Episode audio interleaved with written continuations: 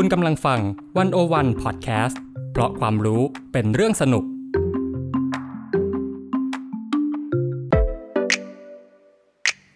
101 In Focus เจาะไฮไลท์เด่น เศรษฐกิจสังคมการเมืองทั้งไทยและเทศโดยกองบรรณาธิการดีวันโอวันดอทเวิ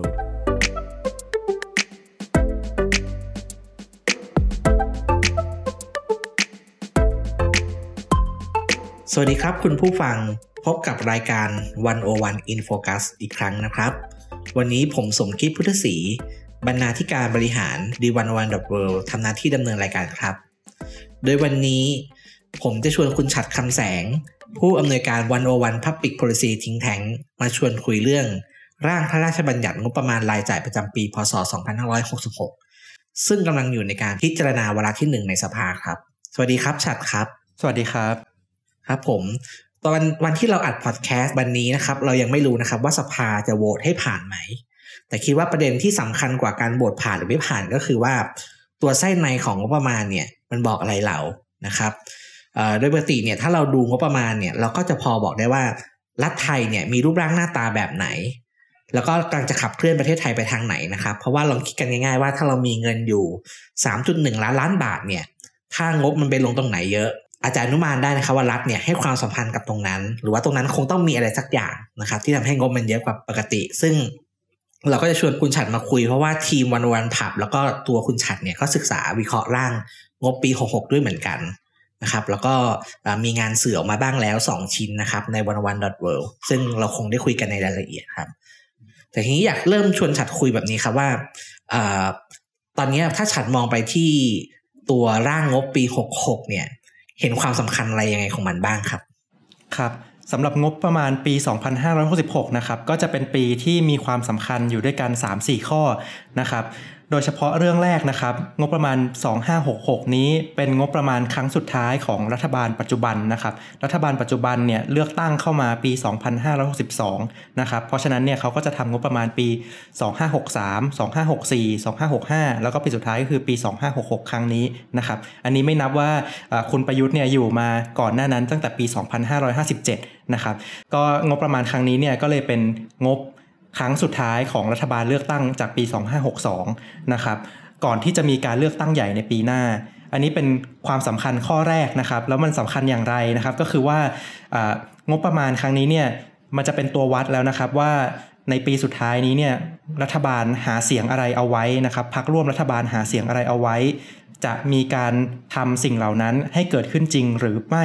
นะครับ โดยเราสามารถดูได้จากตัวร่างพระราชบัญญัติงบประมาณตัวนี้นะครับแล้วก็ความสำคัญอีกเรื่องหนึ่งนะครับก็คืองบปี 2566 นี้เนี่ยประเทศไทยกำลังฟื้นฟูนะครับจากปัญหาโควิดนะครับประเทศไทยเราโดนปัญหาโควิดเนี่ยมาค่อนข้างยาวนานกว่าประเทศอื่นนะครับตั้งแต่ปี 2563 2564 ก็หนักนะครับแล้วก็ 2565 ก็โดนอีกระลอกหนึ่งนะครับ งบประมาณ 2566 ครั้งนี้เนี่ยยังมีความสำคัญอีกข้อหนึ่งนะครับก็คือ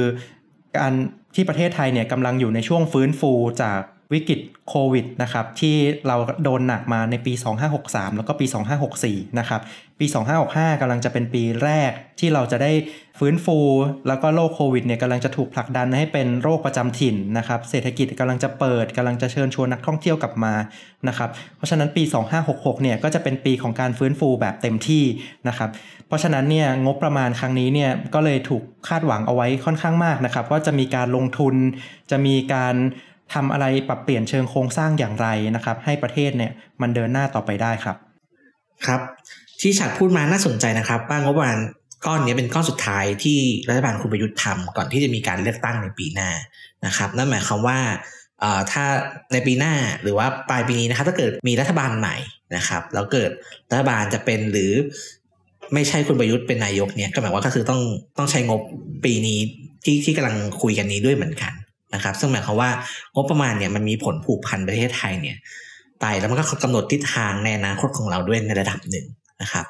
นี้อยากชวนฉัดคุยต่อครับว่าเท่าที่ฉัดลองไปดูแล้วเนี่ยในภาพรวมงบเนี่ยพวกรายจ่ายรายได้ พวกการขาดดุลต่างๆ เนี่ยที่เขาคุยกันเนี่ยฉัดเจออะไรบ้างครับครับ ก็ปีนี้นะครับงบประมาณรายจ่ายของเรานะครับเพิ่มขึ้นจากปีที่แล้วเล็กน้อยนะครับปีที่แล้ว 3.1 ล้านล้านบาทนะครับปีนี้กลายเป็น 3.185 ล้านล้านบาทนะครับ ถ้าเกิดฟังอยู่แล้วนึกไม่ออกนะครับ ก็คือเขียนเลข 3 เลข 1 เลข 8 เลข5นะครับ แล้วก็ตามด้วยเลข 0 เข้าไปอีก 9 ตัวนะครับ อันนี้ก็จะเป็นรายจ่ายงบประมาณประจำปีของราชการไทยนะครับ ซึ่งตัวนี้เนี่ยก็ถือว่าเป็นงบที่ค่อนข้างใหญ่นะครับ แล้วก็อีกส่วนที่สำคัญก็คืองบประมาณรายจ่ายปีนี้เนี่ยก็เป็นปีอีกปีหนึ่งนะครับที่เป็นรายจ่ายที่มาจากการขาดดุลค่อนข้าง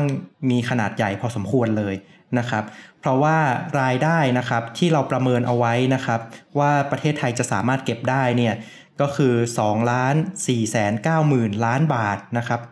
249นะครับแล้วก็เลข0 10 ตัวนะครับ ก็น้อยกว่าตัวรายจ่ายตรงนี้เนี่ยอยู่ที่เกือบเกือบ7แสนล้านบาทนะครับ เพราะฉะนั้นเนี่ยปีหน้านะครับ2566เนี้ยรายจ่ายก็คือจะเป็นเงินที่เรากู้มาเพื่อมาจ่ายนะครับ เพิ่มขึ้น7แสนล้านบาทนะครับ ไอ้เลขตรงนี้เนี่ยถ้าเกิดเอาให้มองดูแบบง่ายๆนะครับให้เราลองเข้าใจภาพง่าย ๆนะครับ ก็คือ ถ้าเราเทียบงบตรงนี้นะครับว่าเป็น 100 บาทนะครับรายได้ที่เราหาได้เองที่จะเอามาจ่ายงบตรงนี้เนี่ยมีค่าเท่ากับ 78 บาทนะครับ แล้วก็อีกอีก 22 บาทที่เรากำลังจะใช้จ่ายเนี่ยมาจากการกู้นะครับเพื่อเอามาใช้จ่ายให้ให้ครบ 100 บาทนี้นะครับ แล้วก็ส่วนที่สำคัญนะครับว่า รายจ่ายของเราในภาพรวมมันเป็นอย่างไรนะครับ ก็มีวิธีการแบ่งอยู่ครับว่าแบ่งเป็นรายจ่ายประจำกับรายจ่ายลงทุนนะครับ รายจ่ายประจำเนี่ยก็คือจะเป็นพวกเงินเดือน จะเป็นพวกการบริหารจัดการทั่ว ๆ ไปในการให้บริการของภาครัฐนะครับไม่ว่าจะเป็นการศึกษาจะเป็นสาธารณสุขอะไรเหล่านี้นะครับ นี่ก็คือรายจ่ายประจำในขณะที่อีกฝั่งหนึ่งก็เป็นรายจ่ายด้านการลงทุนนะครับซึ่งรายจ่ายประจำนะครับของปีนี้นะครับเลขกลมๆก็คือ 2 ล้าน4แสนล้านบาทนะครับ ซึ่งเกือบเท่ากับรายได้เลยนะครับ เพราะฉะนั้นเนี่ยรายได้ที่เราหามาทั้งหมดนะครับ เอามาจ่ายไอรายจ่ายประจำเนี้ยก็เกือบหมดแล้วนะครับ เหลือให้เราอีกประมาณ1นึ่งแสนล้านบาทเท่านั้น ในขณะที่งบลงทุนของเราเนี่ยมีอยู่กลมๆนะครับประมาณ7จ็ดแสนล้านบาทครับฟังชัดพูดก็อยากชวนคุณผู้ฟังให้จินตนาการดูนะครับ ว่าสมมติว่าสมมติเป็นคนธรรมดาเนี่ย เรามีค่าใช้จ่ายรายเดือนใช่ไหมครับหมายความว่าเงินเดือนเราตอนเนี้ย ส่วนเป็นเงินงบประมาณประจำปีครับ มันคือมันชนพอดีเลยอะทีนี้ในสถานการณ์ที่ชัดได้บอกไปแล้วว่าประเทศไทยกำลังฟื้นฟูจากโควิดเนี่ยเราต้องการการลงทุนเพิ่ม เราต้องการการทำอะไรใหม่ ๆ ของภาครัฐ ซึ่งถ้าถ้าเอาเฉพาะรายได้ที่รัฐหาได้อย่างเดียวเนี่ยคือภาษี แล้วก็ค่าธรรมเนียมต่างๆ เนี่ยมันไม่พอที่จะลงทุนเพิ่มฉะนั้นไอ้ส่วนที่จะลงทุนเพิ่มเพื่อให้มันพอไปได้เนี่ยก็คือต้องไปกู้มา ใช่ไหมครับชัดทีนี้ อยากชวนชัดคุยครับคือ คือที่ผ่านมาเนี่ย ตลอด 2 ปีที่ผ่านมาเนี่ย ภาครัฐเนี่ยก็กู้เงินไปค่อนข้างเยอะ เพื่อใช้ในสถานการโควิดนะครับหลายคนคงเคยได้ยินข่าวว่านี่สาธารณเนี่ย เพิ่มขึ้นจากราว40%แต่40%ต่อ GDP นะครับกระโดดขึ้นมาเป็นเกือบ 60%ของ GDP แล้วก็มีการถกเถียงกันเยอะเลยเรื่องพื้นที่ทางการคลังนะครับ อยากชวนชัดคุยประเด็นนี้ครับว่าถ้ามองจากมุมเรื่องพื้นที่ทางการคลังเนี่ย เรายังพอทำอะไรได้มากน้อยขนาดไหน ครับจริง ๆ เรื่องพื้นที่ทางการคลังเนี่ยก็เป็นเรื่องที่สามารถถกเถียงกันได้ค่อนข้างมากนะครับว่าจริง ๆ แล้วไอ้ตัวเลข 60%ต่อ GDP เนี่ยยังเป็นตัวเลขที่มันยังมีนัยสำคัญหรือไม่นะครับเพราะว่าในโลกนี้เนี่ยไอ้เรื่องระเบียบวินัยทางการคลังเนี่ยนะครับก็เป็นเรื่องที่มีการถกเถียง แล้วก็มีการเปลี่ยนแปลงได้ตลอดนะครับโดยเฉพาะในเวลาวิกฤต อย่างเช่นวิกฤตโควิดนะครับ ตัวเลขทุกๆประเทศนะครับ เมื่อเจอวิกฤตขนาดใหญ่ ถ้าเกิดไม่มีการกู้เงิน และไม่มีการใช้จ่ายที่ขนาดได้ใหญ่เพียงพอเนี่ยก็จะทำให้เศรษฐกิจประเทศนั้นฟุบนะครับ เศรษฐกิจประเทศนั้นฟุบเนี่ยมันสำคัญอย่างไรนะครับ มันสำคัญตรงที่ว่ามันทำให้คนในประเทศนั้นเนี่ยขาดรายได้นะครับ แล้วเขาก็จะอยู่กันลำบากนะครับ ซึ่งตรงนี้เนี่ยถ้าเกิดรัฐไม่มีการใช้จ่าย ไม่มีการเติมสภาพคล่องเข้าไปในระบบเนี่ย ก็จะมีปัญหาค่อนข้างมากนะครับ แต่ว่าทีนี้เนี่ยไอ้หกสิบเปอร์เซ็นต์เนี่ยนะครับจริง ๆ ก็อาจจะเป็นตัวเลขที่เขาสมมุติกันขึ้นมาว่าเลขเหล่านี้เนี่ยถ้าเกิดเกิน 60 แล้วเนี่ยอาจจะเริ่มมีปัญหา ว่ารัฐอาจจะจ่ายไม่ไหวหรือว่าเรตติ้งของประเทศนั้นๆเนี่ยอาจจะสูงขึ้นนะครับ แต่ว่าทุกวันนี้เนี่ยไอ้หกสินี้เนี่ยก็ถูกขยับขึ้นไปเรื่อยๆนะครับแล้วก็บางสำนักเนี่ยเขาก็นึกถึงว่าจริง ๆ เลขตัวนี้เนี่ยอาจจะไม่จำเป็นแล้วด้วยซ้ำนะครับ เพราะว่ามันไม่ได้สะท้อนถึงความมีเสถียรภาพความยั่งยืนทางการคลังของรัฐบาลนะครับ เพราะว่าอย่างที่เรียนไปนะครับว่าการใช้เงินที่มากเนี่ยถ้าเกิดมันพยุงเศรษฐกิจให้ยังดีอยู่เนี่ย มันก็เป็นการใช้จ่ายที่คุ้มค่า ถือว่าสามารถจัดการได้นะครับ โดยเฉพาะการใช้จ่ายลงทุนเพื่อเศรษฐกิจในระยะยาวนะครับ ถ้ามันทำแล้วมีความคุ้มค่า เศรษฐกิจในอนาคตโตขึ้นเร็วกว่าเงินกู้นะครับ มันก็จะสามารถไปได้ แต่ทีนี้เนี่ยมันก็อาจจะมีคำถามสำหรับรัฐไทยนะครับ ว่าเราเนี่ยใช้เงินกันอย่างคุ้มค่าหรือไม่คุ้มค่า ยกตัวอย่างเช่นนะครับ ในปีนี้นะครับ 2566 นะครับ รัฐเนี่ยจะต้องตั้งวงเงินเอาไว้นะครับในการบริหารจัดการหนี้ภาครัฐนะครับ3แสนล้านบาทเข้าไปแล้วนะครับ โดยที่1แสนล้านเนี่ยเป็นการจ่ายคืนเงินต้นนะครับ เพราะฉะนั้นอีก2แสนล้านเนี่ยเป็นการจ่ายดอกเบี้ยนะครับ ดอกเบี้ยที่ประเทศเราต้องจ่ายอย่างเดียวแต่ละปีแต่ละปีก็คือ2แสนล้านบาทเข้าไปแล้ว เพราะฉะนั้นเนี่ย ดอกเบี้ยมันจะงอกมากขึ้นเรื่อยๆ และโดยเฉพาะเรากำลังจะกู้เงินเพิ่มขึ้นในปีนี้ประมาณ 7 0 0แสนล้านเนี่ยนะครับ เพราะฉะนั้นดอกเบี้ยเนี่ยมันก็จะโตขึ้นค่อนข้างรวดเร็ว แล้วก็อาจจะกลับมาดูว่างบประมาณของเราเนี่ยมันมีความใช้จ่ายเนี่ยเหมาะสมไม่เหมาะสมอย่างไรเนี่ยมันก็ก็เป็นคำถามสำคัญครับ ครับครับถัดเปิดประเด็นไปแล้วนะครับ ก็ขออนุญาตชวนคุยต่อเลยครับว่า ถ้าเราไปดูไส้ในจริง ๆ แล้วเนี่ยงบประมาณปี 66 เนี่ยที่รัฐวางแผนจะใช้จ่ายเนี่ย มันมีปัญหาอะไรบ้างครับชัดหรือว่ามันมีข้อสังเกตอะไรที่ชัดคิดว่าเออต้องคิดใหม่หรือต้องทบทวนดูครับผมครับอันนี้ก็จะเป็นอีกมิติหนึ่งของพื้นที่ทางการคลังนะครับ ว่าเงิน 100 บาทที่เรามีเนี่ยมันกลายเป็นงบที่มันโดนล็อกเอาไว้แล้วเนี่ยกี่บาทนะครับคือกี่เปอร์เซ็นต์นะครับที่มันโดนล็อกเอาไว้นะครับซึ่งถ้าเราไปดูนะครับ งบประมาณรายจ่ายที่เกี่ยวข้องกับบุคลากรเนี่ยจริง ๆ แล้วโดนล็อกเอาไว้ 41%แล้วนะครับของงบประมาณทั้งหมดนะครับก็คือ 3 ล้านล้านบาทเนี่ยเราเอาไปจ่ายที่เป็นเกี่ยวข้องกับบุคลากรเนี่ยหล้าน2แสนล้านบาทนะครับ ซึ่งตรงนี้เนี่ยเป็นอะไรนะครับ มันเป็นเงินเดือนมันเป็นค่าตอบแทนของบุคลากรนะครับ 772,000 ล้านบาทนะครับ ในขณะที่เป็นสวัสดิการของราชการอีกประมาณ 480,000-490,000 ล้านบาทนะครับ รวมกันเป็น1ล้าน2แสนกว่าล้านบาท ซึ่งตรงนี้เนี่ยก็ก็เป็นการการงบประมาณเอาไว้นะครับทำให้รัฐบาลเนี่ยไม่มี อิสรภาพไม่มีอำนาจที่จะเอามาบริหารจัดการเพื่อฟื้นฟู หรือเพื่อเอามาดำเนินการทางนโยบายของตัวเองให้ได้อย่างเต็มที่นะครับแล้วจริง ๆ ยังไม่จบแค่นั้นนะครับ เพราะว่า 40%ตรงนี้เป็นบุคลากรภาครัฐ มันยังมีอีก 10%นะครับก็คือจัดการบริหารหนี้ 10%นะครับเอาไปอุดหนุนให้กับองค์กรปกครองส่วนท้องถิ่น แล้วก็ยังมีเรื่องของการจ่ายสวัสดิการ จ่ายงบผูกพันอะไรเหล่านี้ต่างๆ อีก ซึ่งงบผูกพันเนี่ยจริง ๆ ก็เป็นก้อนใหญ่นะครับ คือตอนนี้ทับประเทศไทยนะครับ มีงบผูกพันที่เป็นงบสต็อกนะครับรวมกันทั้งหมด 1 ล้านล้านบาท แต่เป็นที่จะต้องจ่ายในปี 2566เนี่ยประมาณ 2 0 0แสนล้านบาทนะครับมันก็จะไปบวมเอาในอนาคตอีกทีหนึ่งนะครับอยากให้ฉันอธิบายนิดหนึ่งครับว่างบผูกพันเนี่ยคืออะไรครับเพราะเพราะคำนี้เป็นคำที่ใช้บ่อยนะครับ แต่ว่าผู้ฟังหลายคนอาจจะนึกภาพไม่ออกเอ้เราไปผูกพันอะไรกับอะไรไว้ครับอยากยกตัวอย่างนะครับครับ งบผูกพันเนี่ยก็คืองบประมาณนะครับปกติเนี่ยแต่ละปีแต่ละปีเราก็จะบอกเอาไว้นะครับ ว่าปีนี้เราจะใช้เงินเท่าไหร่เท่าไหร่นะครับ แต่พอเป็นงบผูกพันเนี่ยมันแปลว่าเราใช้จ่ายไม่เสร็จในปีนี้ปีเดียว มันจะต้องมีค่าใช้จ่ายที่ไปในอนาคตเยอะขึ้น เช่น เวลาเราจะสร้างสิ่งก่อสร้างอะไรขึ้นมา หรือว่าจะทำรถไฟจะทำอะไรเหล่านี้เนี่ยนะครับ เราทำในปีเดียวไม่เสร็จนะครับเราก็จะต้องมีการผูกพันงบเอาไว้เพื่อใช้จ่ายในอนาคตด้วย ก็ตรงนี้เนี่ยในปีนี้นะครับสองแสนล้านบาทเนี่ยก็จะเป็นงบที่อยู่กับคมนาคมค่อนข้างเยอะนะครับประมาณเกือบเกือบเจ็ดหมื่นล้านบาทเนี่ยซึ่งคมนาคมเนี่ยนะครับเราผูกพันเอาไปทำถนนนะครับประมาณเกือบเกือบเจ็ดหมื่นล้านบาท อ่าแล้วก็อีกส่วนใหญ่อีกส่วนหนึ่งเนี่ยก็คืออยู่กับมหาไทยนะครับ เอาไปทำเรื่องของระบบป้องกันน้ำท่วม ระบบระบายน้ำระบบทำตลิ่งนะครับ ป้องกันการกัดเซาะ โดยเฉพาะตลิ่งที่ป้องกันการกัดเซาะระหว่างชายแดนนะครับทำให้เราไม่เสียพื้นที่ไม่เสียดินแดนไปนะครับ อันนี้ก็จะเป็นสิ่งที่มหาไทยเนี่ยลงเงินเข้าไปค่อนข้างเยอะนะครับ แล้วก็งบผูกพันอีกส่วนหนึ่งที่สำคัญนะครับก็คืองบประมาณของกลาโหม อันนี้ก็มีประมาณ 20,000 กว่าล้านนะครับซึ่งอของกลาโหมเนี่ยเขียนเอาไว้ค่อนข้างกำกวมนะครับว่าเป็นโครงการเสริมสร้างกำลังกองทัพ โครงการเพิ่มขีดความสามารถของกองทัพอะไรต่างๆ เหล่านี้นะครับก็ที่ผ่านมาเนี่ยก็คือเอาไว้ซื้ออาวุธนะครับ ซื้อเรือดำน้ำซื้อเครื่องบินอะไรเหล่านี้นะครับ ก็เป็นงบประมาณผูกพันได้เช่นกันครับก็ถ้าอธิบายให้ ลดทอนแล้วก็ให้เข้าใจง่ายนิดนึงนะครับ ก็คือเหมือนซื้อของเงินผ่อนนะครับ ก็คือไปซื้อเรื่องดำนานก็ตั้งเป้าไว้ว่า จะจ่ายภายในกี่ปี เช่น 7 ปี 15 ปีนะครับก็ทยอยทยอยผ่อนไป แต่ปัญหาที่ฉัดบอกก็คือว่า คือเราไปตั้งงบไว้เนี่ยเพื่อซื้อของหรือว่าทำลงทุนระยะยาวเนี่ยมันผูกพันนะครับว่า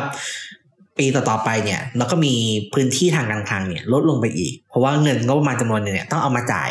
เงินที่ตั้งโครงการไปแล้วนะครับนี่ก็เป็นปัญหาปัญหาหนึ่งครับ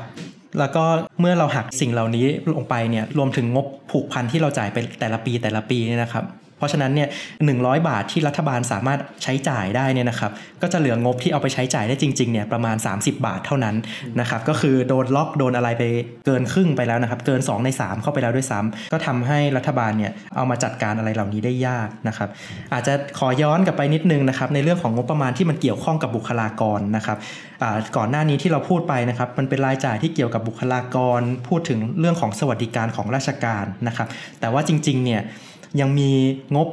ที่มันเกี่ยวข้องกับบุคลากรนะครับที่มันโดนเอาไปซ่อนอยู่ในที่อื่นด้วยนะครับ ที่เป็นงบของการดำเนินการ งบอุดหนุน งบรายจ่ายอื่น ๆ รวมไปถึงงบลงทุนบางรายการเนี่ยก็เป็นงบที่มันเกี่ยวข้องกับบุคลากรด้วยเช่นกัน ตัวใหญ่นะครับก็คือค่าตอบแทนราชการนะครับ ซึ่งไอ้ค่าตอบแทนราชการที่มันแทรกอยู่ตามหมวดอื่น ๆ นะครับ มีสูงถึง 44,000 ล้านบาท อันนี้ก็เป็นก้อนใหญ่ค่อนข้างมาก ยังมีเบี้ยเลี้ยงนะครับ รวมกับเบี้ยประชุมเนี่ยอีกประมาณ 16,000 ล้านบาท มีงบที่เอาไว้จัดสัมมนา 3,000 ล้านนะครับการทำงานนอกเวลา 1,000 ล้านอะไรเหล่านี้ รวมไปถึงงบที่บุคลากรนะครับที่เอาไว้ใช้ในการจ้างเหมาให้บริการนะครับอีกประมาณ 16,000 ถึง 17,000 ล้านบาท ซึ่งไอ้ตัวนี้เนี่ยมันเกิดจากการที่ว่าที่ผ่านมาเราพยายามจะกำหนดเพดานนะครับว่ารายจ่ายงบประมาณของบุคลากรเราเนี่ยจะต้องไม่เกินเท่าไหร่ ตัวข้าราชการเนี่ยควรจะต้องมีไม่เกินเท่าไหร่นะครับซึ่งมันทำให้บางหน่วยงานเนี่ยที่เขาจะต้องใช้บุคลากรในการให้บริการจริงๆเนี่ยเขามีอัตรากำลังตรงนี้เนี่ยไม่เพียงพอ เขาก็เลยจะมีการเอาเงินบางส่วนเนี่ยเอาไปใช้ในการจ้างเหมาเพื่อเอามาให้บริการกับประชาชน มันก็เลยทำให้มีงบแทรกเหล่านี้เนี่ยที่มันจะไปโตที่อื่นๆ แต่ว่าไม่โดนนับอยู่นะครับ อีกค่อนข้างเยอะพอสมควร อันนี้ยังไม่รวมพวก ค่าเช่าบ้านเช่ารถ รถประจำตำแหน่งอะไรเหล่านี้ ให้กับราชการหรือว่าให้กับทางพนักงานของรัฐด้วยนะครับครับ ก็ตัวเลขที่ฉัดเล่าให้ฟังเนี่ยครับ มันก็สะท้อนนะครับว่ารัฐราชการไทยเนี่ยใหญ่ขึ้นมากนะครับ แล้วก็ใหญ่จนเสียแบบว่าต้องเอาไปซ่อนไปซุกไว้ตรงนู้นตรงนี้เต็มไปหมดนะครับ เพื่อให้การทำงบประมาณเนี่ยยังเป็นไปตามกรอบที่วางไว้นะครับ แต่ว่าถ้าคิดกันแบบจริง ๆ แล้วเนี่ย มันอาจจะต้องคิดแบบที่ฉัดเล่าให้ฟังเราต้องเอางบต่างๆ ที่ซ่อนตามที่ต่างๆเนี่ยมารวมด้วยนะครับ เราถึงจะเห็นต้นทุนจริงว่าต้นทุนของระบบราชการไทยโดยเฉพาะในส่วนบุคลากรภาครัฐเนี่ย มันสูงขนาดไหนนะครับผม ทีนี้ชวนฉัดคุยต่ออีกนิดนึงนะครับ ว่าเวลาที่เราทำงบประมาณนะครับ มันอาจจะมองได้สองแบบ แบบแรกคือเราจัดงบประมาณได้ดีหรือยังใช่ไหมครับ ว่า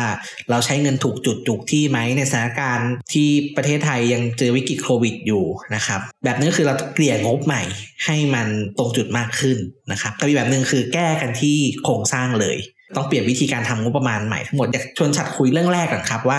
ถ้าสมมติว่าเกลี่ยงบใหม่ได้เนี่ยรัฐควรจะปรับอะไรยังไงบ้างครับผมครับก็จริง ๆ อันนี้ก็เหมือนที่มีคนพูดนะครับ ว่าเราถ้าเราอยากรู้ว่ารัฐไทยเนี่ย ตอบสนองต่อใครเนี่ยให้ไปดูการจัดงบประมาณนะครับว่าไปตอบสนองที่ใครเนาะเพราะฉะนั้นเนี่ยเราก็น่าจะต้องไปดูนะครับว่าจริง ๆ แล้วเนี่ยมันจ่ายไปที่ไหนบ้างอะไรอย่างนี้ใช่ไหมครับซึ่งเราก็จะเห็นนะครับว่างบที่สุดท้ายแล้วมันจะไปลงไปหาประชาชนจริงๆเนี่ยมันก็จะค่อนข้างน้อย แล้วก็ส่วนใหญ่เนี่ยยังค่อนข้างกระจุกตัว อยู่กับหน่วยงานส่วนกลางค่อนข้างมากเสียด้วยนะครับสำหรับการจัดสรรงบประมาณนะครับ ก็เป็นส่วนที่มีความน่าสนใจนะครับ เราก็น่าจะเห็นว่าอย่างเมื่อกี้เนี่ยที่พูดถึงเรื่องงบเบี้ยเลี้ยงงบประชุมงบสัมมนาอะไรต่างๆ เหล่านี้เนี่ยก็น่าจะเป็นงบที่เอาไปโทนเอาไปแทรก แล้วก็จริง ๆ แล้วเนี่ยเป็นงบที่เอาไว้ใช้จ่ายในการด้านบุคลากรเนี่ยค่อนข้างมากนะครับ แต่ว่าในเชิงเนื้อหาเนี่ยสิ่งเหล่านี้อาจจะได้คำตอบกลับมาเนี่ยไม่ค่อยมากนะครับ แต่ก็ถ้าเกิดเรามองอีกมุมหนึ่งนะครับก็คืองบประมาณเนี่ยที่มันแยกไปตามกระทรวง หรือมันแยกไปตามหน่วยรับงบประมาณต่างๆเนี่ยใครได้มากได้น้อย ใครได้เพิ่มขึ้นได้น้อยลงเนี่ยเราก็จะเห็นนะครับว่าอย่างเช่นตัวที่ได้เพิ่มขึ้นอย่างรวดเร็วมากที่สุด ก็คือรัฐวิสาหกิจนะครับปีนี้ได้งบเพิ่มขึ้นเนี่ยจากเดิมเนี่ยนะครับประมาณ 27 กว่าเปอร์เซ็นต์ซึ่งโอเคส่วนหนึ่งเนี่ยเป็นการใช้หนี้เดิมนะครับที่รัฐบาลเนี่ยพยายามดำเนินการนโยบายต่างๆ แล้วก็พยายามจะเพิ่มงบเพื่อเอาไปใช้หนี้ให้กับรัฐวิสาหกิจเก่า แต่ก็เห็นว่างบเนี่ยมันก็เอาไปลงตรงนี้เนี่ยค่อนข้างรวดเร็วนะครับ ในขณะที่กระทรวงสาธารณสุขนะครับที่เรากำลังพูดถึงไอ้เรื่องโควิด เรื่องของการฟื้นฟูเรื่องของสุขภาพต่างๆ เหล่านี้เนี่ยก็จะได้รับงบนะครับเพิ่มขึ้น 1.5%นะครับกระทรวงศึกษานะครับหลังจากปีที่เราโดนโควิดมามาก โดนมีปัญหาเรื่องของการศึกษาการเรียนรู้ที่สูญเสียไปของเด็กเยาวชนนะครับติดลบ 1.4 เปอร์เซ็นต์นะครับกระทรวงทรัพยากรธรรมชาติสิ่งแวดล้อม ซึ่งดูแลในเรื่องของสิ่งแวดล้อม ซึ่งกำลังจะเป็นปัญหาใหญ่ในอนาคตอะไรแบบนี้เนี่ยก็ได้รับงบประมาณเพิ่มขึ้นประมาณ 9%นะครับซึ่งก็จะเห็นว่าเออเรื่องเหล่านี้เนี่ยมันเป็นการจัดงบประมาณที่อาจจะมองย้อนหลังไปซะหน่อย ไม่ได้มอง forecast หรือว่าทำนายไปถึงในอนาคตว่าประเด็นอะไรจะเป็นประเด็นใหญ่ หรือว่าปัญหาอะไรเป็นปัญหาใหญ่ที่เราจะต้องจัดการให้เสร็จภายในเวลาอันใกล้เหล่านี้ครับ เอ๊ะผมลองฟังฉับอยู่แล้วมีมีข้อสงสัยครับ เช่นเราเห็นเมื่อวานคุณทิมพิธาใช่ไหมครับเอามาพิปราย เช่นคุณทิมบอกว่ารัฐบาลเนี่ยชอบเอางบไปลงทุนกับอะไรที่ดูแล้วไม่ค่อยได้ผลตอบแทนมาอย่างที่คุณชัดบอกอะไรเช่น พูดกันเยอะเรื่องซอฟต์พาวเวอร์ ตั้งงบไว้ 60 ล้านนะครับ แต่ว่าไปมีงบเพื่อจริยธรรมศีลธรรมเนี่ย5,000ล้าน หรือว่างบเอ่ออย่างประชุมเนี่ยพันล้านหรือว่าสัมมนา4,000ล้านนี่ใช่ไหมครับ อันนี้มาจาก Facebook คุณทีนะครับ ที่ผมสงสัยก็คือว่าไอ้พวกเนี้ยมันคืองบในส่วนที่เราบอกว่าเป็นงบลงทุนหรือเปล่าอ่า เหล่านี้เนี่ยน่าจะไม่ถูกนับเป็นงบลงทุนนะครับ น่าจะเป็นงบในการดำเนินการ แต่ว่ามันก็สะท้อนให้เห็นค่อนข้างชัดนะครับ ว่าวิธีการจัดสรรงบประมาณของเราเนี่ยมันใครเป็นใหญ่นะครับ แล้วก็วิธีคิด mindset แบบไหนมันเป็นใหญ่นะครับ โดยเฉพาะไอ้ soft power เทียบกับจริยธรรมศีลธรรมนะครับ จริง ๆ soft power เนี่ยจริง ๆ อาจจะมีความยากในเชิงการตีความอยู่นะครับว่า งบประมาณทำอะไรที่มันจะเป็นงบซอฟต์พาวเวอร์แต่ว่าอันนี้ก็อ้างอิงจากของคุณทิมนะครับให้60ล้านบาทเนี่ยเทียบกับงบที่เกี่ยวข้องกับการอบรม หรือว่าเกี่ยวกับการทำอะไรเพื่อยกระดับจริยธรรมศีลธรรม 5,000 ล้านเนี่ยมันก็เห็นค่อนข้างชัดนะครับว่าเออประเทศเราเนี่ยมันมันให้ความสำคัญไปกับเรื่องที่มันอาจจะจับต้องได้ยากหน่อยรวมถึงงบประชุมสัมมนาเนี่ยมันก็อาจจะเป็นอะไรที่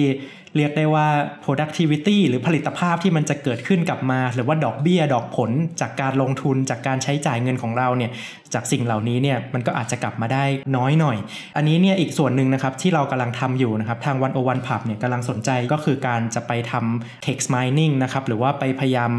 ขุดว่าไอ้งบลงทุนของไทยที่มีประมาณ 7 0 0แสนล้านบาทเนี่ยนะครับมันเป็นงบที่มันเกี่ยวข้องกับอะไรบ้าง ซึ่งที่ผ่านมาเนี่ยเราพูดกันไปแล้วนะครับว่าประเทศไทยเนี่ยมีไอ้เรื่องของการลงทุนไอ้เหล่านี้เนี่ยค่อนข้างมากมาตลอดนะครับเรามีการสร้างนู่นสร้างนี่มาตลอด โดยที่การสร้างของไทยเนี่ยส่วนใหญ่เนี่ยมาจากงบเงินกู้ แล้วสิ่งที่เราสร้างเนี่ยเท่าที่ผมลองเปิดดูเร็วๆเนี่ยก็มักจะเห็นนะครับว่าเป็นการสร้างถนน เป็นการสร้างตึกอาคารนะครับ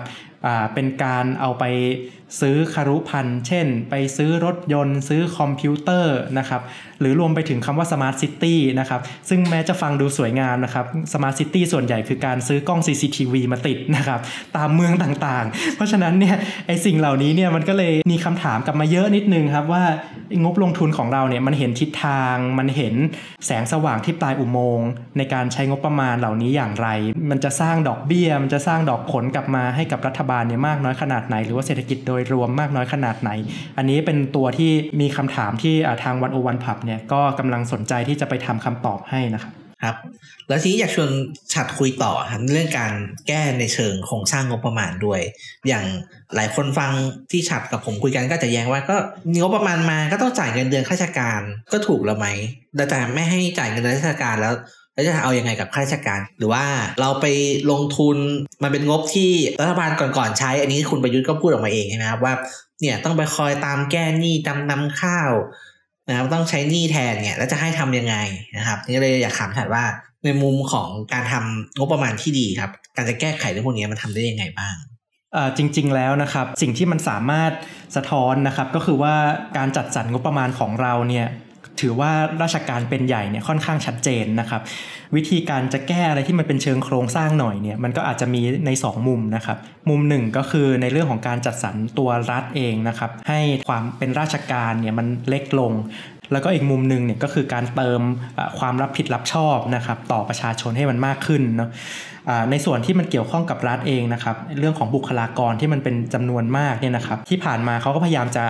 แคปพยายามจะกำหนดเพดานของการจ้างราชการอะไรแบบนี้อยู่นะครับ แต่ว่ามันก็ยังมีราชการเพิ่มขึ้นมาเรื่อยๆ ตรงนี้เองเนี่ยคิดว่างบประมาณส่วนใหญ่เนี่ยราชการไทยเนี่ยมักจะเป็นราชการแบบหัวโตนะครับก็คือเรามีผู้บริหารมีอะไรเหล่านี้เนี่ยค่อนข้างเยอะนะครับแล้วก็ผู้บริหารเนี่ยโดยตัวเงินเดือนในตัวตำแหน่งเนี่ยเขาก็จะมีเงินค่อนข้างเยอะกว่า แต่ว่าผู้บริหารเหล่านี้เนี่ยไม่ใช่คนทำงานหน้างานนะครับเวลาเราไปเขต เวลาเราไปติดต่อสาธารณสุขไปโรงพยาบาลรัฐ ไปโรงเรียนเนี่ยเราก็จะเห็นภาพเลยนะครับว่าไอ้ไอคนที่มันอยู่หน้างานจริงๆเนี่ยมันไม่พอนะครับ คนจะต้องไปแออัดต้องไปรอในการให้บริการเนี่ยค่อนข้างมากนะครับ เพราะฉะนั้นเนี่ยมันก็มีอยู่ 2 มุมนะครับ มุมหนึ่งก็คืออะไรที่เป็นการให้บริการกับประชาชนโดยตรงเนี่ยยังไงก็ควรจะต้องเพิ่มงบ ควรจะต้องอพยายามเพิ่มตัวบุคลากรในการทำงานหน้าด่านให้มันมากขึ้น แต่ว่าจะเพิ่มได้อย่างไรเนี่ยก็ต้องเกิดจากการ ลดขนาดราชการลงกรมไหนที่มันมีขนาดเล็ก มีขนาดตั้มซ้อนกันไม่ได้จำเป็นจะต้องเป็นกรมเนี่ยเราก็สามารถยุบลงได้นะครับที่เราผ่านมาเนี่ยเรามีกรมอยู่ 2 3 0 0 กรมนะครับในประเทศไทยทุกกรมเนี่ยก็จะต้องมีฝ่ายบริหารของตัวเอง จะต้องมีฝ่ายแผนของตัวเอง มีฝ่ายงบประมาณ มีฝ่ายบัญชีของตัวเองนะครับซึ่งทุกกรมแม้ว่าจะกรมเล็กกรมใหญ่มีงบประมาณจาก 100 ไปจนถึง 1 0,000 ล้านอะไรแบบนี้ ทุกกรมมันจะต้องมีไอ้ของเหล่านี้อยู่ เพราะฉะนั้นเนี่ยมันเป็นไปได้ไหมนะครับที่เราจะยุบรวมเอาไอ้บุคลากร ส่วนที่มันเกี่ยวข้องกับหลังบ้านเหล่านี้เนี่ยยุบออกมา มีคนจัดการหลังบ้านให้มันน้อยที่สุด เพื่อจะได้ไปเพิ่มคนที่ทำงานหน้าบ้านนะครับอันนี้ขั้นที่1นนะครับขั้นที่ 2 ก็คือการที่จะทำอย่างไรนะครับให้ติดต่อราชการได้โดยที่มี human touch มีการต้องไปติดต่อแบบหน้างานไปเจอตัวคนให้มันน้อยที่สุดนะครับ ซึ่งตรงนี้เนี่ยมันก็จะช่วยในการประหยัดการใช้บุคลากรลงได้ ลดความแออัดต่างๆ ลงได้นะครับซึ่งตรงนี้เนี่ยก็พอทำได้ในบางเรื่องนะครับ เช่น ในเรื่องของการไปติดต่อเขต ไปติดต่ออำเภอ ไปติดต่ออหน่วยงานเอกสารราชการต่างๆนะครับ แต่ว่าในเรื่องของการให้บริการจริง ๆ ซึ่งเป็นงบตัวใหญ่เนี่ยอย่างเช่น สาธารณสุข อย่างเช่น การศึกษานะครับตรงนี้เนี่ยก็อาจจะทำได้ยากโดยเฉพาะสำหรับเด็กเล็กอะไรเหล่านี้ ซึ่งตรงนี้เนี่ยก็ทำได้แต่ว่าอาจจะยังค่อนข้างมีข้อจำกัดอยู่ครับครับผมก็เวลาฟังชัดพูดนะครับ ผมก็นึกถึงว่าเหมือนกับว่าเราเนี่ยไม่อยากจะจ่ายเงินเดือนหรือว่าจ่ายสวัสดิการให้ข้าราชการนะครับผมว่ามันก็มีอีกมิติหนึ่งเลยว่า คือเราจ่ายเงินไปก้อนใหญ่มาก ๆ พอสมควรเนี่ยอย่างน้อยคือประมาณ 41%ของงบประมาณรายจ่ายประจำปี สิ่งหนึ่งที่เราอยากเห็นก็คือก็อยากให้ระบบราชการมันฟังก์ชัน หรือว่าทำงานได้อย่างมีประสิทธิภาพด้วย เราก็จะรู้สึกว่า เออเงินที่จ่ายไปเนี่ยมันอาจจะมีความสมเหตุสมผลขึ้นมา จ่ายเงินเอาคนเก่งมาทำงานนะครับแต่นี้จ่ายก็แพงนะครับ ประสิทธิภาพที่เราเห็นเห็นกันเนี่ยก็ไม่ได้สร้างความประทับใจให้เท่าไหร่นะครับเพราะฉะนั้นอย่างที่ชัดพูดไปครับ บางทีการปฏิรูปงบประมาณเนี่ยมันก็แยกไม่ออกจากการปฏิรูปภาครัฐ ในภาพรวมด้วยนะครับเป็นสิ่งที่ค่อนข้างเกี่ยวเนื่องกันมาก ๆนะครับ แล้วก็อีกส่วนหนึ่งที่เรื่องของการจัดการงบประมาณเนี่ยก็นึกถึงวิธีการทำงบประมาณเหมือนกันนะครับอย่างที่พูดไปเมื่อกี้นะครับไอ้สองกว่ากรมอะไรเหล่านี้เนี่ยนะครับวิธีการทำงานของราชการไทยเนี่ยเวลาทำงบประมาณเนี่ยเราใช้ bottom up approach นะครับเราไม่ได้ใช้ top down นะครับแต่ว่า bottom ของเราเนี่ยหรือว่าคนที่เป็นผู้มีส่วนได้ส่วนเสียล่างสุดที่เขาจะกำหนดงบประมาณเนี่ยคือราชการระดับกรม ครับเพราะฉะนั้นเนี่ยแต่ละกรมเขาจะไปเขียนมานะครับ ว่าเฮ้ยปีนี้เนี่ยเขาอยากจะได้เงินมาทำงบประมาณโครงการอะไรบ้าง จะใช้เงินเท่าไหร่นะครับ แล้วก็เขียนไอโครงการเหล่านี้เนี่ยเอาไปให้กับสำนักงบประมาณนะครับ ซึ่งเท่าที่ผมเคยได้ยินมานะครับ หลังบ้านว่ากรมต่างๆเนี่ยเคยเขียนขอมาเท่าไหร่นะครับ ปีปีหนึ่งนะครับกรมเขียนขอมาประมาณ 5 ล้านล้านบาท แล้วก็สำนักงบประมาณเนี่ย ก็จะไปเล่นแร่แปรธาตุพยายามจะไปดูนะครับว่าเอ้ยอันไหนมันสมควรอันไหนไม่สมควร แล้วก็จะตัดออกมาให้เหลือประมาณ 3 ล้านล้านบาทนะครับก็คือตัดออกไป 40%ซึ่งน่าจะมีประเด็นอยู่ค่อนข้างมากนะครับน่าจะมีการตบตีมีการต่อสู้กันระหว่างกรมต่างๆ กับสำนักงบประมาณค่อนข้างมาก เพราะว่ากรมเนี่ยเขาก็คิดว่าเขาคือคนที่ทำงานหน้างานเขารู้ว่าเรื่องไหนควรเรื่องไหนไม่ควรใช้ รู้ว่าโครงการไหนจำเป็นต้องทำโครงการไหนไม่จำเป็นต้องทำ แต่เขาก็อาจจะต้องเขียนขอเผื่อๆเอาไว้ เพราะว่ารู้ว่าเข้าไปแล้วเนี่ยเดี๋ยวสำนักงบประมาณจะต้องตัดงบเขาแน่ๆดังนั้นสำนักงบประมาณเนี่ยเขาก็มีหน้าที่ดูภาพรวมนะครับเขาก็จะต้องมานั่งคิดอีกทีว่าเอ้ยอันไหนคุ้มค่าอันไหนไม่คุ้มค่าอันไหนน่าตัดนะครับก็เป็นเรื่องยากของเขาเหมือนกัน เพราะว่าเขาเป็นหน่วยงานกลางอันเดียวเขาจะมารู้มีความเชี่ยวชาญสำหรับทุกๆกรมนี้อย่างไรนะครับ อันนี้ก็เป็น bottom up approach นะครับ แต่เป็น bottom up approach ที่ทำแล้วอาจจะยังมีปัญหาอยู่ค่อนข้างมากด้วยครับ ครับอยากชวนถามผู้จัดเพิ่มนิดนึงครับ จากห้าล้านล้านเนี่ย เหลือสามประมาณสามจุดหนึ่งล้านล้านเนี่ย หายไปสองล้านล้านก็คือสี่สิบเปอร์เซ็นที่ชัดบอก เรารู้ไหมครับว่าเหตุผลว่าอะไรอยู่อะไรหายไปเนี่ยคืออะไร โอ้โห สำนักงบประมาณเป็นแดนสนธยานะครับ จริง ๆ เรายังไม่มีใครรู้เลยนะครับ ก็ในอนาคตเราก็อาจจะต้องมานั่งของงบประมาณกันรายกรมเพื่อจะได้ถามกันนะครับ ว่าแต่ละกรมเนี่ยเขาขออะไรไปบ้างแล้วจะได้มาเทียบกันกับว่าไอ้ร่างพรบงบประมาณที่ออกมาแต่ละปีแต่ละปีเนี่ยจะได้มานั่งดูกันนะครับว่าอะไรมันหายไป แต่ว่าที่ผ่านมาไม่เคยมีการเปิดเผยตรงนี้นะครับ ว่าสิ่งที่มันตัดออกไปเนี่ยมันคือตัดอะไรออกไปบ้างครับ ครับ ซึ่งที่คุณฉัดพูดมาเนี่ยค่อนข้างสำคัญนะครับท่านผู้ฟังเพราะว่าเราไม่รู้เลยว่าเกิดอะไรขึ้นนะครับ เงินหายไปบางโครงการอาจจะจำเป็นก็ได้ คือหน่วยงานระดับกรมเนี่ย ถึงแม้ว่าจะเป็น bottom up approach แบบที่เป็นกรมทำเนี่ยเขาอาจจะคิดโครงการหรือว่ามีงานที่มันตอบโจทย์ ได้จริง แต่ว่าส่วนนี้มันอาจจะหายไปนะครับ แต่ว่าหายไปไม่หายไปเนี่ยคือเราไม่รู้นะครับฉะนั้นแนวทางในการไปรูประบบงบประมาณในอนาคตก็คือทำยังไงให้มันโปร่งใสมากขึ้นนะให้เราเห็นที่มาที่ไปของวิธีคิดวิธีการของงบประมาณรวมถึงหลักการและก็เหตุผลในการอนุมัติ หรือไม่อนุมัติงบประมาณนั้นด้วยนะครับนี้ในช่วงท้ายของพอดแคสต์วันนี้ครับ อยากชวนชัดคุยงาน 2 ชิ้นนะครับ ของวันวันผับที่เผยแพร่ใน The One One World เรื่องแรกก็คือ เรื่องงบประมาณไทยจ่ายไปที่ไหนบ้างนะครับ แล้วก็เรื่องที่ 2 คือรัฐสวัสดิการของข้าราชการเทียบกับของประชาชนนะครับ ก็เป็นเป็นบทวิเคราะห์จากวันวันผับอยากชวนชัดคุยเรื่องแรกกันครับว่า งานเรื่องงบประมาณไทยจ่ายไปที่ไหนบ้างเนี่ยชัดทำอะไร แล้วก็ argument ในเรื่องนี้คืออะไรครับ ครับก็สำหรับงานเรื่องงบประมาณไทยจ่ายไปที่ไหนบ้าง เราก็พยายามจะเอาข้อมูลนะครับที่สำนักงบประมาณทำเองนะครับ เขาพยายามจำแนกเอาไว้ว่างบประมาณของไทยไอ้สล้านล้านบาทเนี่ยนะครับมันลงไปที่พื้นที่จังหวัดไหนบ้าง พื้นที่ไหนเป็นคนได้รับงบ หรือพื้นที่ไหนเป็นคนที่ตัดสินใจงบ อันนี้ก็จะเป็นสิ่งที่สำนักงบประมาณเนี่ยทำเอาไว้ ซึ่งหลังจากเราไปดูนะครับอาร์กิวเมนต์หลักถ้าจะให้สรุปงานนี้ในประโยคเดียวก็คือคำว่า 76 จังหวัดของประเทศไทยนะครับได้รับงบประมาณรวมกันเนี่ยน้อยกว่ากรุงเทพกว่าครึ่งหนึ่งไม่ใช่น้อยกว่ากรุงเทพธรรมดาน้อยกว่ากรุงเทพกว่าครึ่งนะครับแล้วก็ท้องถิ่นเนี่ยจัดสรรงบได้เองเนี่ยประมาณ 7%เท่านั้นอันนี้ต้องกาดาวเอาไว้ใหญ่ ๆ นะครับ ว่าเป็นงบประมาณรายจ่ายประจำปีของไทยนะครับ ไม่รวมงบ ไม่รวมรายได้ที่ท้องถิ่นได้รับไปแล้วเขาไปจัดการเอง แต่นี้เป็นงบจากงบประมาณรายจ่ายประจำปีที่แจกออกไป โดยที่เราเห็นนะครับว่าไอ้งบตรงนี้เนี่ยที่มาสามารถเอาไปจำแนกได้นะครับ ว่าเป็นพื้นที่ไหนบ้างเนี่ยมันมีอยู่ประมาณ 2.5 ล้านล้านบาทนะครับ ซึ่งส่วนที่เหลือเนี่ยก็อาจจะเป็นเรื่องของงบกลาง แล้วก็งบที่มันเอาไปจ่ายในตามต่างประเทศ เช่นสำนักงานพาณิชย์ในต่างประเทศ หรือว่าพวกสำนักงานการทูตต่างๆ แต่ว่ากลับมาที่ 2.5 ล้านล้านบาทตรงนี้นะครับ ตรงนี้เนี่ยเป็นของกรุงเทพไปแล้วนะครับ1ล้านกับอีก 7 แสนล้านบาทนะครับ ซึ่งก็คือ 68%ของงบประมาณทั้งหมด แล้วก็ อีกส่วนที่เหลือนะครับ ส่วนใหญ่เนี่ยก็คือนนทบุรี ซึ่งเป็นที่อยู่ของศูนย์ราชการเป็นของหน่วยงานราชการอะไรต่างๆ รัฐวิสาหกิจหลายที่นะครับ ก็มีสำนักงานอยู่ที่นนทบุรีนะครับได้ไปอีก 2 0 0แสนกว่าล้านบาท แล้วก็ปริมณฑลอื่นๆ รวมๆกันอีกประมาณ 60,000 ล้านนะครับในขณะที่ 71 จังหวัดที่เหลือนะครับที่ไม่นับกรุงเทพกับปริมณฑลเนี่ยนะครับก็ได้รับงบประมาณประมาณ 5 3 0 0 0 0 ล้านบาท หรือว่าประมาณ 21%ของงบประมาณทั้งหมด ซึ่งแปลว่าอะไรนะครับ มันแปลว่างบประมาณเนี่ยส่วนใหญ่เนี่ยมันค่อนข้างกระจุกตัวอยู่ในกรุงเทพ อยู่ในนนทบุรี ซึ่งเป็นศูนย์กลางราชการเนี่ยค่อนข้างมาก และอีงบที่มันลงไปตาม 71 จังหวัดเนี่ยจังหวัดที่มันได้เยอะๆนะครับก็จะเป็นจังหวัดหน้าตาเดิมๆที่เป็นศูนย์กลางราชการภูมิภาคนะครับก็คือเชียงใหม่นะครับก็คือนครราชสีมาหรือว่าโคราชก็คือขอนแก่นอ่า สงขลาพวกเหล่านี้นะครับก็จะเป็นคนที่ได้รับงบเนี่ยค่อนข้างเยอะนะครับ ก็เป็นเมืองเป็นหัวเมืองตามภูมิภาคที่เป็นที่ถ้าเราเป็นคนจังหวัดเราก็จะรู้กันนะครับว่าศูนย์กลางราชการของภูมิภาคตัวเองเนี่ยมันอยู่ที่จังหวัดไหนทีนี้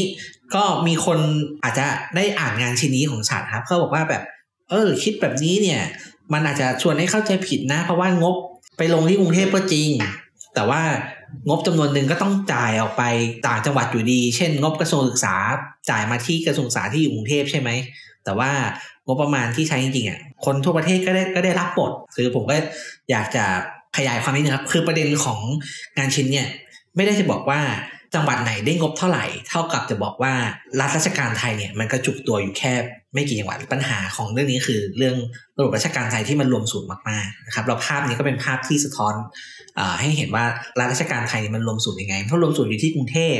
แล้วก็หัวเมืองตามต่างจังหวัด อาจจะแอบเสริมนิดนึงนะครับว่างบที่บอกว่าลงกรุงเทพค่อนข้างมากเนี่ยสุดท้ายแล้วเนี่ยกรุงเทพก็จะต้องจ่ายออกไปให้กับตามจังหวัดต่างๆนะครับเช่นเรื่องของสวัสดิการนะครับเช่นเงินอุดหนุนเด็กเล็ก หรือเบี้ยยังชีพของผู้สูงอายุอะไรเหล่านี้ ก็จะต้องมีการแจกออกไปให้ตามต่างจังหวัดอยู่ดีนะครับแต่ว่าพอยต์มันก็คืออำนาจตัดสินใจฮะว่าใครจะเป็นคนบอกนะครับว่าแต่ละจังหวัดเนี่ยจะได้เงินเท่าไหร่ เพราะฉะนั้นเนี่ยไอ้คนที่จะบอกได้เนี่ยก็คือคนที่อยู่ที่กรุงเทพว่าว่าว่าใครจะเป็นคนได้งบประมาณเท่าไหร่ อยากจะไปสร้างโรงเรียนที่ไหน อยากจะไปอัปเกรด อยากจะไปยกระดับการศึกษาที่ไหน ก็ก็ขึ้นกับสำนักงานส่วนกลางจากกรุงเทพที่เขาจะเป็นคนมานั่งคิดอยู่ดีนะครับว่างบประมาณเหล่านี้เนี่ยสุดท้ายแล้วจะแจกไปให้ใครเท่าไหร่นะครับอำนาจตัดสินใจอีกตัวหนึ่งที่ควรจะมองนะครับก็คือดูว่าไอ้งบเหล่านี้ที่มันลงไปตามจังหวัดเนี่ยใครเป็นคนตัดสินใจเนาะซึ่งมันก็จะเห็นนะครับว่ารัฐมนตรีหรือว่าเจ้ากระทรวงต่างๆเนี่ยเป็นคนตัดสินใจงบไปแล้วนะครับ 91%ของงบที่มันลงตามจังหวัดนะครับ ในขณะที่มันมีอีกส่วนหนึ่งนะครับที่เป็นงบของผู้ว่าราชการจังหวัดอีก ซึ่งผู้ว่าเนี่ยโดยตามศักโดยตามองค์กรนะครับผู้ว่าราชการจังหวัดคือลูกน้องของรัฐมนตรีมหาไทยอีกทีหนึ่งนะครับไม่ใช่ผู้ว่าราชการจังหวัดไม่ใช่คนของประชาชนที่เลือกมานะครับอีก 2 จุดกว่าเปอร์เซ็นต์ เพราะฉะนั้นเนี่ยที่มันลงไปตามจังหวัด มันจะเหลือส่วนที่เป็นนายกท้องถิ่นเนี่ยจัดการได้เองจริงๆเนี่ยอีกแค่ประมาณ 7%เท่านั้น เพราะฉะนั้นมันก็จะเห็นเลยครับว่าออสุดท้ายแล้วเนี่ย ใครคือเจ้าของใครคือคนตัดสินใจงบเหล่านี้จริง ๆ ครับ ครับผมครับ แล้วก็งานอีกชิ้นหนึ่งครับ ชื่อเรื่องรัฐสวัสดิการของข้าราชการเทียบกับของประชาชนครับประเด็นสำคัญในงานชิ้นนี้คืออะไรครับชัดครับอย่างที่ทุกอย่างมันสะท้อนมานะครับ ตั้งแต่ที่เราคุยกันตั้งแต่ตอนต้นจนถึงเมื่อกี้นะครับ ว่ารัฐของเราเนี่ยค่อนข้างเป็นรัฐราชการเป็นใหญ่นะครับ ซึ่งคำว่ารัฐราชการเนี่ยมันก็มีส่วนหนึ่งนะครับ ก็คือส่วนของรัฐสวัสดิการที่เราสามารถเอามาเปรียบเทียบกันได้ เราก็จะเห็นว่าเงินที่รัฐใช้ในสวัสดิการของราชการเนี่ยมันเยอะกว่าประชาชนนะครับ โดยที่สวัสดิการที่เกี่ยวข้องกับราชการมีเงินอยู่นะครับ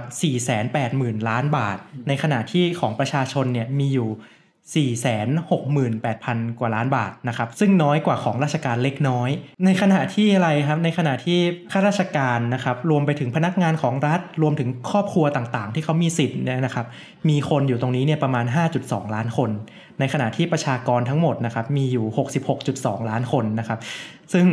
งบได้เยอะกว่าประชากรน้อยกว่าเป็น 10 เท่า ในขณะที่อีกฝั่งหนึ่งประชาชนเนี่ยได้เงินน้อยกว่านิดหน่อย แต่ว่ามีตัวหารเนี่ยค่อนข้างเยอะนะครับ มันก็เลยเห็นถึงความไม่ค่อยเท่ากันในอำนาจต่อรองระหว่างราชการกับประชาชนนะโดยที่อาจจะลงรายละเอียดไปหน่อยนึงนะครับ ว่าไอ้สวัสดิการของราชการเนี่ยจริง ๆ มันมีอะไรบ้างที่เป็นตัวใหญ่ ๆ นะครับตัวหนึ่งที่สำคัญที่สุดเนี่ยก็คือเรื่องของเงินบำเหน็จบำนาญตรงนี้เนี่ยหมดไปแล้วนะครับสามแสนกว่าล้านบาท และตัวนี้เนี่ยกำลังจะโตขึ้นแบบรวดเร็วนะครับ เพราะว่าเรากำลังเข้าสู่ยุคที่เบบี้บูมเนี่ยเขากำลังจะเกษียณกันแล้วนะครับราชการหลาย ๆ คนที่อยู่ตำแหน่งสูงๆตอนนี้เนี่ยเขาก็จะเริ่มทยอยเกษียณแล้ว เพราะฉะนั้นเนี่ยไอ้แปดแสนคนตอนนี้เนี่ย กำลังจะกลายเป็น1ล้าน2แสนคน อาจจะในเวลา 10 หรือ 15 ปีนะครับ คือเพิ่มขึ้น 50%เพราะฉะนั้นงบตรงนี้ก็จะบานแบบอย่างรวดเร็ว แล้วก็อีกส่วนหนึ่งที่มันเกี่ยวเนื่องกันก็คือ เมื่อบำนาญมันโตนะครับ ราชการที่อยู่ปัจจุบันเนี่ยในอนาคตก็จะได้บำนาญใช่ไหมครับ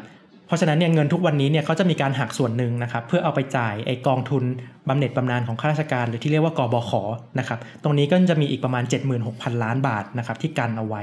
เพราะฉะนั้นส่วนที่มันเกี่ยวข้องกับบำเหน็จบำนาญเนี่ยระหว่างคนที่ได้อยู่กับคนที่กำลังสะสมเงินเพื่อไปได้ในอนาคตเนี่ยตรงนี้หมดไปแล้วประมาณ4ี่แสนล้านนะครับเราก็จะมีส่วนที่มันสำคัญอีกส่วนหนึ่งก็คือเรื่องของการรักษาพยาบาล ซึ่งข้าราชการเนี่ยเขาไม่ได้ได้คนเดียวเนาะข้าราชการรักษาได้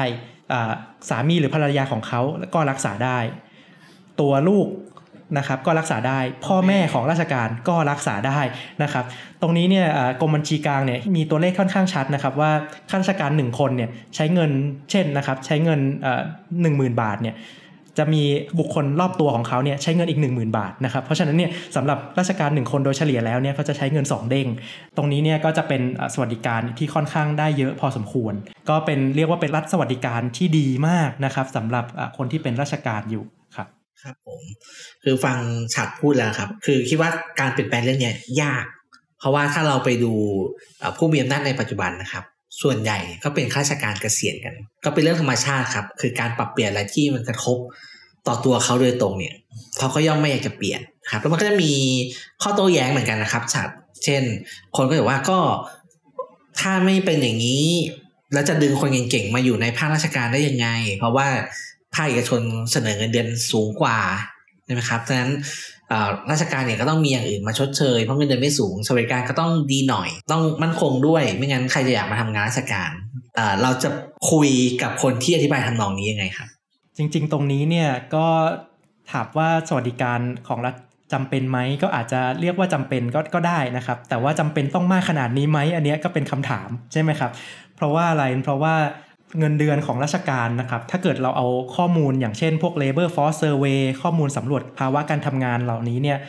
มาเทียบกันนะครับ คนที่อยู่ในราชการกับคนที่อยู่ในเอกชนเนี่ยทุกวันนี้ เงินเดือนก็อาจจะไม่ได้แตกต่างหนีกันมากอีกต่อไปแล้วนะครับ ตัวอย่างนะครับอย่างเช่นเงินเดือนครูนะครับราชการที่เป็นครูกับครูที่อยู่ในโรงเรียนเอกชนนะครับเงินเดือนไม่ได้แตกต่างกันมากแล้วนะครับไม่เหมือนในอดีตแล้วนะครับแล้วก็อีกส่วนหนึ่งก็คือเรื่องของความมั่นคงเรื่องของอะไรแบบนี้เนาะจริง ๆ มันก็สามารถทำได้นะครับ แต่ว่า ประเด็นคือถ้าถ้าเราทำกับราชการได้เนี่ยเราก็น่าจะทำกับประชาชนโดยทั่วไปได้ด้วยเหมือนกันใช่ไหมครับเพราะว่าประชาชนโดยทั่วไปก็คือเจ้าของประเทศ ก็คือคนที่ contribute หรือว่าจ่ายเงินภาษีอะไรต่างๆ เหล่านี้มาให้กับทางราชการบริหาร ก็มันก็ควรจะมีความเหลื่อมล้ำน้อยลง